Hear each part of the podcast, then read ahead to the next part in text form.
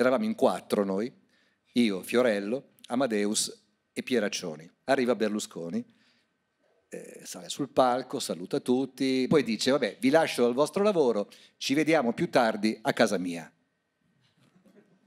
tutti con lo smoking, le donne con l'abito lungo, la roba da notte degli Oscar, e ci sono tipo 30-40 taxi che ci portano ad Arcore. Lì a casa che, che avete fatto, se posso chiedere?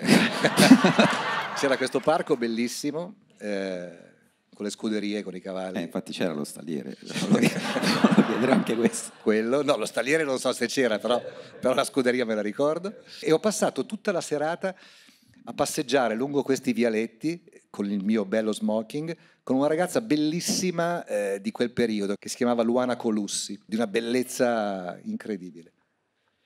Poi è arrivato Fiorello. Ah.